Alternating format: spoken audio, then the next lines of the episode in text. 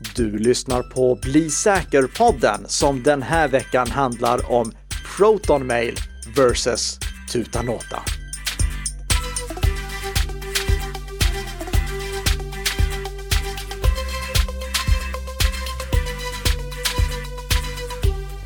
God morgon, god morgon Tess och stort grattis! Åh, oh, eh, god morgon på dig också och grattis till dig också får jag väl säga. Ja, vad är det vi firar? 200 000 nedladdningar av Bli säker-podden som produceras i samarbete mellan Nika Systems och Bredband2. Precis, vi passerade en sån här till stor milstolpe och vi ser att det är fler och fler som väljer att ladda ner den här podden på fredagsmorgnarna. Fler och fler som vill lyssna på vårt veckotrams för att bli lite säkrare för varje vecka som går såklart. Mm, fantastiskt roligt. Ja, vi ska alldeles strax gå igenom eh, huruvida ProtonMail eller Tutanota är den bästa gratis e-posttjänsten. Även om jag i förra veckans avsnitt råkade avslöja vinnaren. Men innan vi gör det så har vi ju veckans snabbisar. Ja, vad har vi här med Firefox, Nika? Jo, Firefox har släppts i en ny version. Firefox 89 kom ut den här veckan och där kommer våra lyssnare att märka en stor skillnad, för nu har Firefox fått ett eh, nytt grafiskt gränssnitt som heter Proton, som inte har någonting med Proton-mail att göra, men eh, som heter Proton ändå. Det är ett eh, rejält kliv framåt får jag säga. Det blir mycket, mycket snyggare. Nu känns det som en modern webbläsare och den här gången har Mozilla som utvecklar Firefox också lagt lite fokus på att fixa dialogrutor och sånt så att de ser ut som någonting som hör hemma på MacOS eller en modern version av Windows och inte ser ut som en kvarleva från 90-talet. Så mm. Eh, nu känns eh, Firefox lite mer modern rent utseendemässigt. Det är dock inte den stora nyheten för våra lyssnare, utan den stora nyheten för våra lyssnare, det är att eh, Firefox nu har en eh, ny funktion tillgänglig som man kan slå på som heter Firefox Vision. Det är någonting som kommer att slås på som standard för alla användare inom kort. Men nu testas det först för de som vill slå på den frivilligt. Och jag har slagit på den frivilligt och jag har bytt till Firefox nu. Nu har jag bytt från Edge till Firefox för att faktiskt ge det här en rejäl chans. För Aha. två år sedan, då pratade vi om att Firefox låg efter på säkerhetsfronten. Firefox har ju alltid haft väldigt fokus på integritetsfronten, men de har legat efter Chrome och de Chromium-baserade webbläsarna på säkerhetsfronten. Det har Firefox liksom steg för steg kommit ikapp med. Och nu när Firefox Vision är på plats, då finns samma säkerhetstänk i Firefox som finns i Chrome och de Chromium-baserade webbläsarna. Det Firefox Vision gör, det är att eh, Firefox tar ytterligare ett steg mot att dela upp olika webbplatser i varsin process. Och det är för att ingenting som sker på en webbplats ska kunna påverka någonting eller läsa ut information från en annan webbplats. I det här fallet handlar det om attacker som skulle kunna möjliggöras på grund av Spectre, någonting som vi inte har pratat om i den här podden, men är en säkerhetsbrist eller egentligen ett gäng säkerhetsbrister. Vi har fått fler Spectre säkerhetsbrister än vad Mariah Carey har gjort remixer av eh, All I Want For Christmas Is You vid det här laget. Men eh, det, det är någonting som jag skrev om för många år sedan, jag tror det var 2018 som jag skrev om det första gången. Och eh, det som egentligen Firefox har gjort nu, det är att eh, de har skärpt till ytterligare så att inte ens sådana attacker ska vara möjliga. Om man inte vill vänta på att det ska bli aktiverat som standard så kan man slå på det själv. Vi lägger med instruktioner för hur man gör det i våra show notes. Jag har slagit på det själv och det fungerar alldeles ypperligt. Nackdelen med det, det är att Firefox säkerhetsmodell blir mer och mer lik Chromes. Och i takt med att du tar stegen mot att göra som Chrome, alltså att ha varje webbplats eller varje domän egentligen i varsin process, så blir Firefox också minneshungrigare. Det har ju varit den stora kritiken mot Chrome och de Chromium-baserade webbläsarna, att de tar väldigt mycket arbetsminne eller ramminne i anspråk Det kommer Firefox också att göra nu för att höja säkerheten. Men eh, ja, jag kör Firefox från och med nu tills jag meddelar någonting annat och jag kommer inte längre klaga på Firefox säkerhet så som jag har gjort i tidigare avsnitt. För nu känns faktiskt Firefox modern, både utseendemässigt och säkerhetsmässigt. Härligt! Och sen är den ju väldigt integritetsvärnande också, så det är ett stort plus i kanten. Mm, verkligen. Nog om det, Nicka. För nu ska vi prata om veckans snackis, skulle det kunna vara. Mm. Eh, nämligen Klarna. Har du hört någonting om det, Nicka?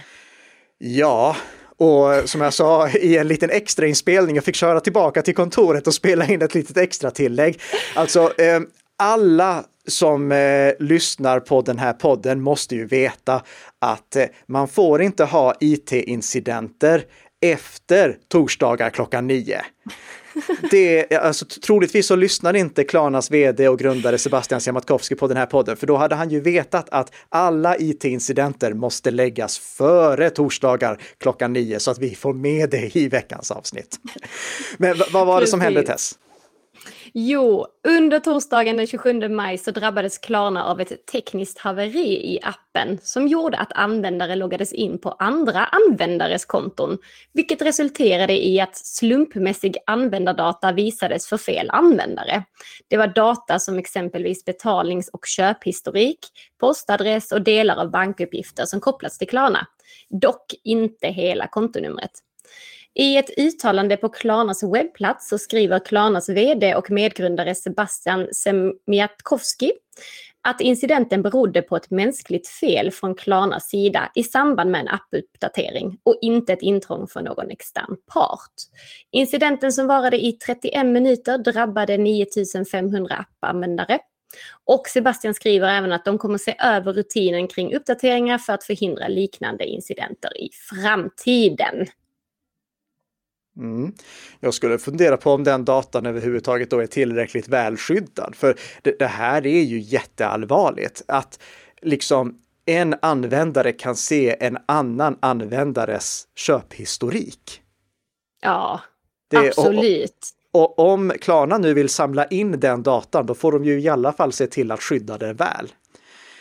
Jag eh, får säga att det här påminner ganska mycket om den här incidenten som vi pratade om med Ankers UFI-övervakningskameror. Alltså att en användare fick tillgång till en annan användares information. Det är inte acceptabelt. Det, det, är väldigt, väldigt allvarligt. Det enda som gör båda de här två incidenterna något mindre allvarliga är faktumet att användare inte kunde välja vilken annan användares data de ville komma åt. Då hade det varit fullkomlig katastrof. Mm. En Men annan det, jag tycker jag ska bara säga, en annan lösning är att inte samla in all den här datan. Det, det, det, det, pratas så mycket om big data, att man ska samla in så mycket mm. data som möjligt. Ja, ur ett säkerhetsperspektiv så är det bättre med small data, för ju mindre data du har, desto mindre data kan du läcka. Precis. Men det, det jag tycker är lite, också, lite speciellt här är ju att Sebastian i den här texten då eh, skriver att eh, enligt GDPR så räknas inte den här datan som känslig information. Men jag tycker så här, fast det har väl egentligen inte riktigt med saken att göra. Alltså det är väl ändå upp till vilken, alltså varje användare. om det är absolut. känslig data eller inte. Jag, jag, jag tror det, nu, nu, säger jag tror, men jag tror att det han syftar på är att eh, till exempel Eh, läkemedel som man köper, det sparas inte där i. Jag mm. tror att det är en mm. sån sak som han syftar på. Men ja, eh, ja det, jag hade ju inte velat att min köphistorik, inklusive vilka produkter jag köper, hamnar i någon annans händer. Nej, precis. Så en smäll på fingrarna till Klarna för den incidenten. Tur att den inte varade längre och eh, de får e-, ett litet plus för att de i alla fall var transparenta kring vad det var som hade hänt. Ja, men en ännu värre grej då Nicka, för du har ju en veckans känga att dela ut. Ja, och den här är egentligen inte värre, utan det här är bara jag som tar mig för pannan. Det, ja. det är den multinationella kontorssupply-koncernen Staples som eh, har bytt webbplats i Sverige. Och då skickade de ut information till deras kunder om att de behövde byta lösenord. Och jag, jag, jag, jag chockades över att de gjorde då alla fel som man kan göra. Alltså om det finns en checklista över vilka fel man kan göra så bockade de av alla fel. Kunderna fick mm. ett mail, där det, eller förlåt, ett sms där det stod så här. Du måste av GDPR-skäl byta ditt lösenord då vi har lanserat vår nya hemsida. Klicka på glömt lösenord och återställ så får du 15% på ett köp. Rabatten kommer finnas automatiskt i kassan nästa gång du loggar in och så är det med en länk. Och då har vi fel nummer ett här. Vad har vi sagt om sms med länkar? Ingen länk. Ingen länk, för du kan aldrig lita på att avsändaren av ett sms är den som står i avsändarfältet. Det sker ingen kontroll på det. Den som skickar ett sms kan skriva vilket nummer eller vilket avsändarnamn som han eller hon vill ifall den personen har tillgång till verktyg för att skicka ut massa sms. Mm. Sen så var länken inte direkt till Staples webbplats, utan det var en kort länk. Och det gör det ju ytterligare Aha. svårare för användaren att veta ifall det här är ett nätfiske-sms eller ett äkta sms. Ja, verkligen. Och sen när användaren ska välja sitt nya lösenord, då måste lösenordet innehålla tre stycken av de här följande fyra parametrarna. Stor bokstav, liten bokstav, siffra och specialtecken. Och det är ju en rekommendation som är utdömd av både NIST och av Microsoft. Det ska inte finnas krav på komplexa lösenord på en modern webbplats. Mm. Och sen fel nummer fyra, det går inte att klistra in sitt lösenord heller. Och det gör ju att om man har en lösenordshanterare som man kopierar och klistrar lösenord från, då går det inte att generera ett lösenord där och klistra in det. Vilket innebär att användaren själv måste hitta på ett lösenord och då blir det ju ett svagare lösenord än det som lösenordshanteraren hade hittat på. Ah. Så det här är liksom, det, är alla fel som går att göra och jag bara tar mig för pannan. Det har hänt, alltså gånger som jag har klagat på att eh, det finns skript som förhindrar att man klistrar in lösenord, då har den som driver webbplatsen sagt att det är en säkerhetsåtgärd jag, jag, jag har inte pratat med Staples om det här, men jag vill bara poängtera att det stämmer inte. Det är en lögn. Det är inte en säkerhetsåtgärd att förhindra att någon klistrar in sitt lösenord. Det tvärtom sänker säkerheten eftersom användaren tvingas välja ett lösenord som han eller hon kan skriva själv. Tanken mm. med det resonemanget, det är att om en angripare skulle vilja försöka attackera webbplatsen, då blir det svårare för angriparen om han eller hon inte kan klistra in lösenord. Men det är käpprätt fel. För att det är inte så att en angripare sitter framför datorn och kopierar och klistrar in lösenord, utan han eller hon har ju ett skript som automatiskt skickar autentiseringsförsök till webbservern mm. och bryr sig inte ett dugg om det grafiska gränssnittet. Så nej.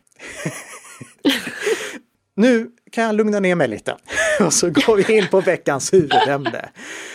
I förra veckan, då pratade vi om vilken den bästa gratis e-posttjänsten är och vi pratade om att Gmail, Outlook och iCloud är väldigt bra gratis e-posttjänster. På Gmail och Outlook får du 15 gigabyte med eh, gratis lagringsutrymme. På iCloud får du 5 gigabyte. Alla de här tre stödjer transportkryptering så att det är krypterat mellan avsändaren och den utgående e-postservern, mellan e-postservrarna så länge som båda stödjer det och mellan den mottagande e-postservern och mottagaren.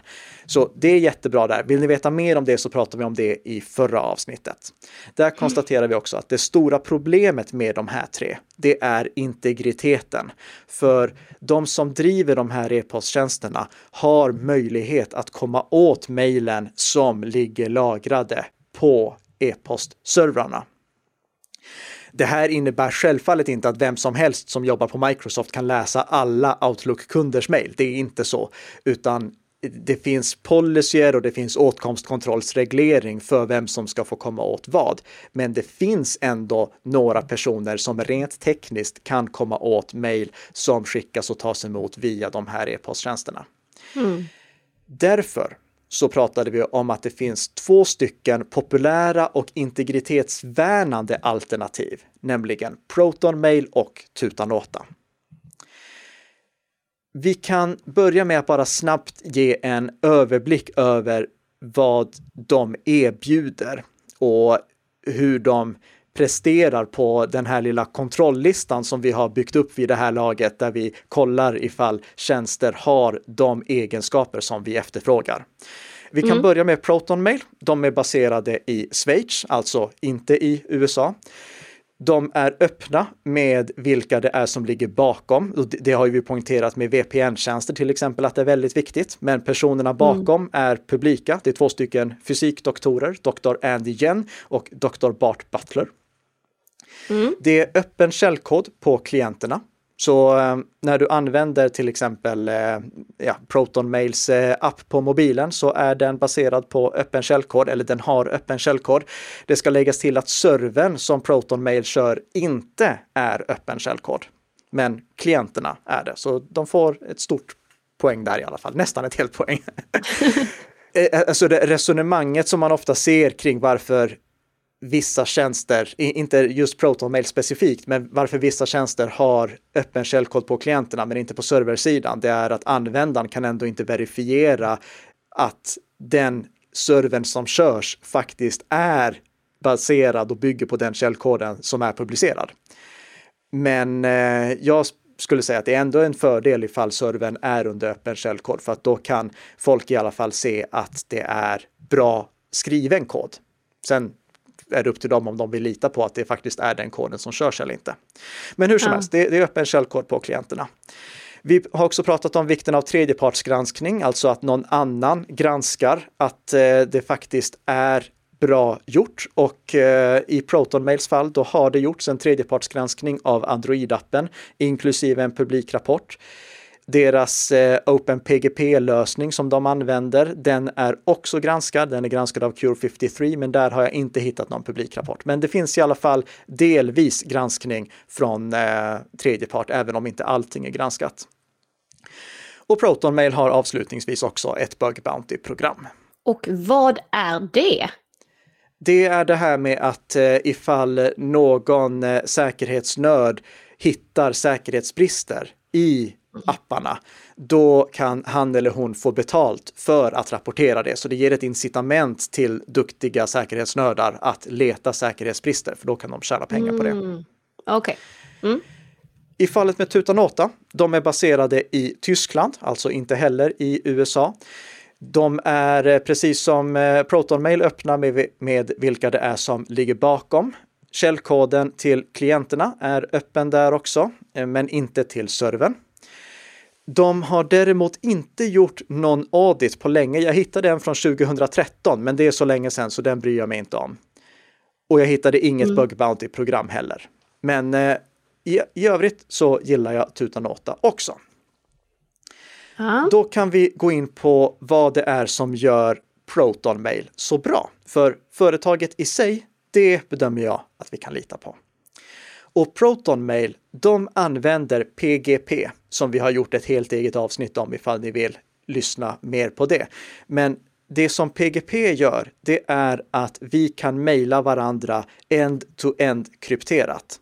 Så att det inte bara är transportkrypterat när jag skickar mejl från mig till Dates, utan det är mm. end-to-end krypterat, precis som med Signal det spelar ingen roll att någon skulle försöka eh, avlyssna trafiken, för då kan de bara se mängden data vi överför. De kan inte se vad det är vi mejlar, för det dekrypteras först när det kommer fram till din dator. Just det. Och det är superpraktiskt. ProtonMail använder dessutom en teknik som heter WebKey Directory och det kommer vi göra ett eget avsnitt om. Det som WebKey Directory egentligen gör, det är att det underlättar nyckelutbytet mellan avsändare och mottagare. Det pratade vi om i det här PGP-avsnittet att vara ett stort problem, men det löser ProtonMail med WebKey Directory och det kommer som sagt i ett eget avsnitt. Och det gör då alltså att om du skaffar ProtonMail då kan du med lätthet, utan att behöva vara tekniknörd, skicka mejl end-to-end krypterat. Och mejlen som du tar emot och ligger på ditt Proton Mail-konto är krypterat, så ingen annan än du kan läsa mejlen som du tar emot. Men, men om jag skulle då ha Proton Mail och du har Gmail och jag skulle skicka ett mejl till exempel, hur mm. skyddat mm. är det? Ja, det, förutsättning, om det ska vara end-to-end krypterat så måste båda parter ha stöd för PGP. Alltså båda två ska använda Proton Mail eller båda två ska åtminstone ha en PGP-klient. Om vi tänker oss att du mejlar till min vanliga Gmail-adress, den har jag inget PGP-stöd för. Då mm. kommer mejlet att inte vara end-to-end krypterat. Det kommer fortfarande lagras krypterat i din skickade mejlkorg, så där ligger det krypterat. Men när det kommer fram till mig på Gmail, då kommer det ligga okrypterat där. Eller det, det kommer ligga så att det är åtkomligt för folk som jobbar på Google. Okej. Okay. Det går dock att lösa. För Proton Mail kan också skicka krypterade mail utan att använda PGP genom att bara skicka en länk som mottagaren kan klicka på. Så du kan skicka en länk till ett krypterat meddelande. Och om jag får en sådan inbjudningslänk till ett krypterat meddelande, då klickar jag på den länken och då kommer jag till en sida där jag kan läsa meddelandet under förutsättning att jag har lösenordet som vi i förväg har kommit överens om att ska användas för att kryptera mejl. Så det gör att det ah. funkar även att skicka krypterade mejl till folk utanför Proton Mail och folk som inte använder PGP överhuvudtaget. Men det blir mm. ju inte lika praktiskt. Nej. Sen så har eh, Proton Mail också stöd för eh, att eh, lagra kontakter såklart och det finns en kalender. De är också krypterade så att inte någon annan än du själv kan komma åt dem. Men eh, där slutar de bra sakerna med Proton Mail. För Proton Mail har ett stort problem. Och det är att när du vill söka i mail som du har fått, då kan du bara söka i det som är okrypterat med PGP, nämligen avsändare och mottagare och ämnesraden. Ämnesraden, den, och det är viktigt att alla känner till, ämnesraden, den är okrypterad. Därför ska man aldrig skriva någonting känsligt i ämnesraden. Så det är där du kan söka om du vill leta upp ett mejl som du har fått till din inkorg. Mm. Eller ett okay. mejl som du har skickat för den delen. Det här är någonting som Proton Mail kommer lösa. De jobbar på att man ska kunna söka även i mejlinnehållet trots att det ligger krypterat. Men när det gäller protonmail, då har de eh, en eh, historia av att eh, väldigt tidigt berätta saker som de jobbar på, som vi sen väntar år efter år efter år på att få. Det, våra lyssnare som använder Proton Mail redan känner säkert igen sig i det här. Sakerna är beta väldigt, väldigt länge och eh, de sakerna som är utlovade att ska komma, de dröjer. Det tar jättelång tid. Det, det är till och med så att i fjol, då gjorde ProtonMail ett litet första aprilskämt på Reddit där de sa att de skulle lansera en ny produkt som bara hette Soon. Så det var en ny produkt från Proton Mail, Soon Trademark. Och, Kul! Ja, det, det, så de har i alla fall insikt i att de själva uh, utlovar att saker ska komma, men så dröjer det. Mm. Sen så har Proton Mail också, jag skulle säga att de har tappat lite fokus för att eh, nu så har de också Proton VPN, deras egna VPN-tjänst. De har Proton Drive som är deras molnlagringstjänst. Och det, det känns som att de har lite för mycket att göra just nu med den begränsade skara utvecklare som de har tillgång till. Mm. Med det mm. sagt, jag gillar Proton ändå och ehm, jag rekommenderar att man testar att använda Proton Mail. Helt utan att betala någonting så kan man få sin egen Proton mailadress. Där ingår 500 megabyte, alltså en halv gigabyte med eh, gratis lagringsutrymme så att man kan se ifall det är någonting som man gillar. Jag skulle rekommendera att man använder betaversionen. Den är så stabil nu att jag har börjat använda den till min privata mail. Eh, för då får man ett mycket, mycket snyggare grafiskt gränssnitt än det som har hängt med i lite för många år nu.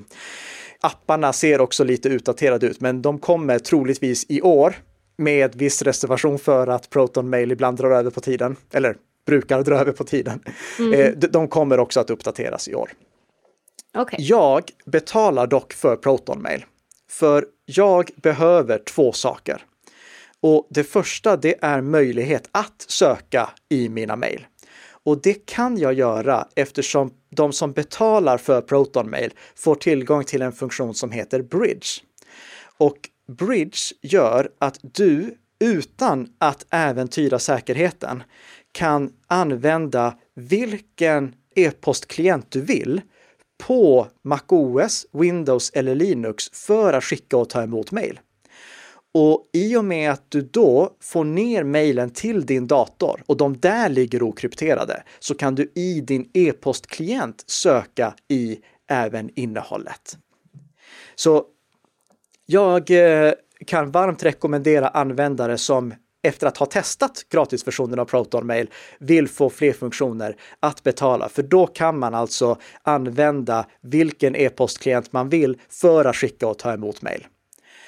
Med en liten asterisk här också för att den senaste versionen av Outlook på MacOS är inte kompatibel. Jag har rapporterat det till både Proton Mail och till Microsoft. Den är inte kompatibel mm. för tillfället, men du kan använda Outlook Classic på MacOS, du kan använda eh, Thunderbird, du kan använda Apple Mail, du kan använda Outlook på Windows. Så med, med det undantaget så fungerar Bridge. Och den gör också att jag får tillgång till mina mejl offline efter incidenten som vi såg hos FS Data, vi lägger med en länk till avsnittet vi gjorde om det, så tror jag att alla lyssnare förstår hur viktigt det är att ha tillgång till sina mejl offline om mejlen är, nu ska man säga, kritisk för det dagliga livet. Ja. Så ja, eh, jag skulle rekommendera där att eh, testa Bridge också ifall man är nöjd med Proton Mail i övrigt. Ja. Tutanota då? Ja, de har inte valt att använda PGP.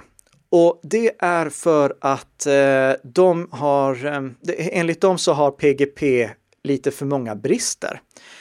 Till exempel att eh, det är eh, svårt att uppdatera PGP-standarden. Så när eh, det finns eh, kvantdatorer, då behöver vi kvantsäkra krypton. Det kommer vara svårt att fixa med PGP. PGP ehm, har inte heller stöd för forward secrecy. Om du läcker din eh, privata nyckel som man använder i PGP-sammanhang så kan den som kommer över den komma åt alla mejl som har skickats historiskt och alla mejl som kommer framöver. Och ja, det är nackdelar. Men det är någonting som Tutanota jobbar på att lösa. Det är inte någonting som de har löst. Så det, det, får de inget plus för. Nej. Och äh, de, de, får ett litet plus, för deras lösning den krypterar faktiskt också ämnesraden. Det gör inte ProtonMail i och med att ProtonMail använder PGP. Så eh, mm. det är ett litet plus där. Okay. Men i och med att Tutanota inte använder PGP så fungerar det inte för att skicka end-to-end krypterade mejl till användare utanför Tutanota. Utan du kan bara mejla end-to-end krypterat till användare inom Tutanota. Och hela poängen med mail, alltså anledningen till att folk fortfarande använder det, det är ju att det är så universellt gångbart. Och det blir Verkligen. det inte med Tutanotas lösning. Detta blir väl lite som alltså Signal, tänker jag. Ja, eh, jo, precis. Och om, och, om vi nu ändå ska låsa in oss i en specifik app, då kan vi lika gärna skippa alla problem som vi har med mail överhuvudtaget. Och Signal stödjer forward secrecy. Så ja, ja, ja det, det, det, ser jag som ett stort problem där. Och, och om, det ska läggas till här, om man inte använder samma lösning som vi pratade om med eh, ProtonMail, att du skickar en länk, en inbjudningslänk till ett krypterat meddelande, för det stöder Tutanota också. Okej. Okay. Mm. Ja. Tutanota har också redan löst så att man kan söka i mejlen, så det är en stor fördel där. Du behöver inte använda någon sån här bridge-lösning för att ladda ner mejlen till, din, till en annan e-postklient för att kunna söka i mejlinnehållet. Men du kan inte ens göra det.